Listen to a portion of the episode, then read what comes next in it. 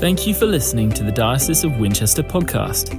These talks and reflections are designed to encourage and support our parishes and communities. To hear more, go to our website at winchester.anglican.org.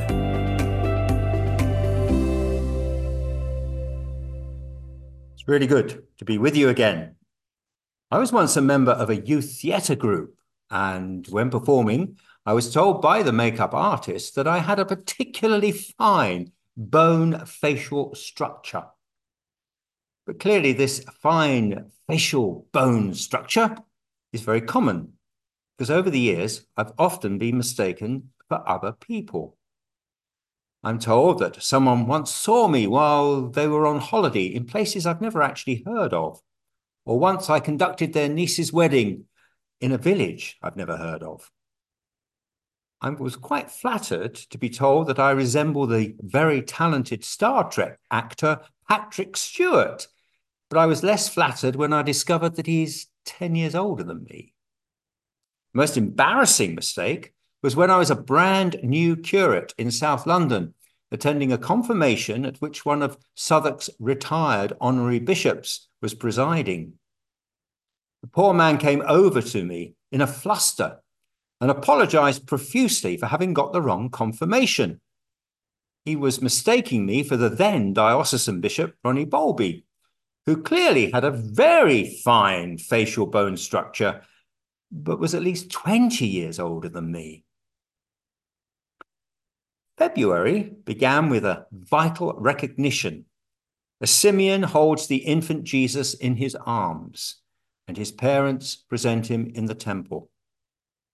This righteous and devout elderly priest recognized the child as a light for the revelation to the Gentiles, destined for the falling and rising of many, and a sign that would be opposed so that the inner thoughts of many would be revealed. He and the prophetess Anna were both right in recognizing Jesus as the longed for Messiah but as the child grew into a man, others mistook him for John the Baptist, others Elijah, and still others Jeremiah or one of the prophets. It was Simon Peter who recognized Jesus as the Messiah, the Son of the living God.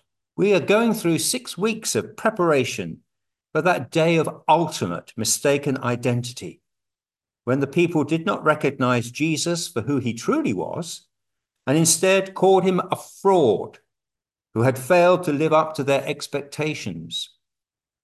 They crucified him on the cross, giving him the identity of a common criminal.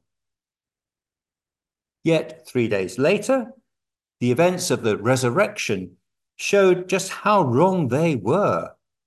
And it would be easy for us in a post resurrection time to look back and judge them for being stupid in failing to recognize Jesus as their Lord and Savior, as Simeon and Anna had done. It would be easy, except that so many today continue to make the same mistake. Assuming they have actually heard of Jesus, they may see him as a good person, well meaning, but pretty ineffectual, and certainly not someone whom they are going to allow to disorder their well ordered lives. Or they may regard Jesus as a kind of Che Guevara, a revolutionary whose life had a certain degree of impact upon world history, but who has little influence on them. Life is complex enough without the extra demands of having a faith.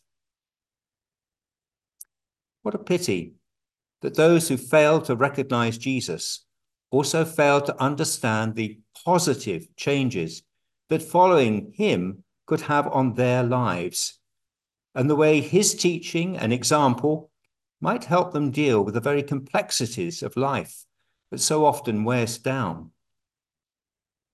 We must not make the mistake of turning Jesus into some kind of superhero who always swoops in to rescue and rights wrongs for us and, and takes us to new places.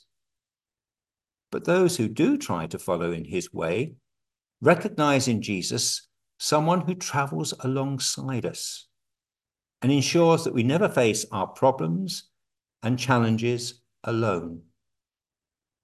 In Jesus, we recognize a person of great love and compassion who is always more willing to forgive and to forget than we are to seek that forgiveness. As we journey through Lent, it's not a bad thing to ask ourselves if we truly recognize Jesus as our Lord and Savior, or whether we too have mistaken him for someone else. And if our identity is in Christ, what are we going to do to reach out to others and help them to recognize him as we do? For God made us so that we might make known who God is to those who do not know. One thing we can be certain Jesus is never mistaken about our identity, whatever our facial bone structure.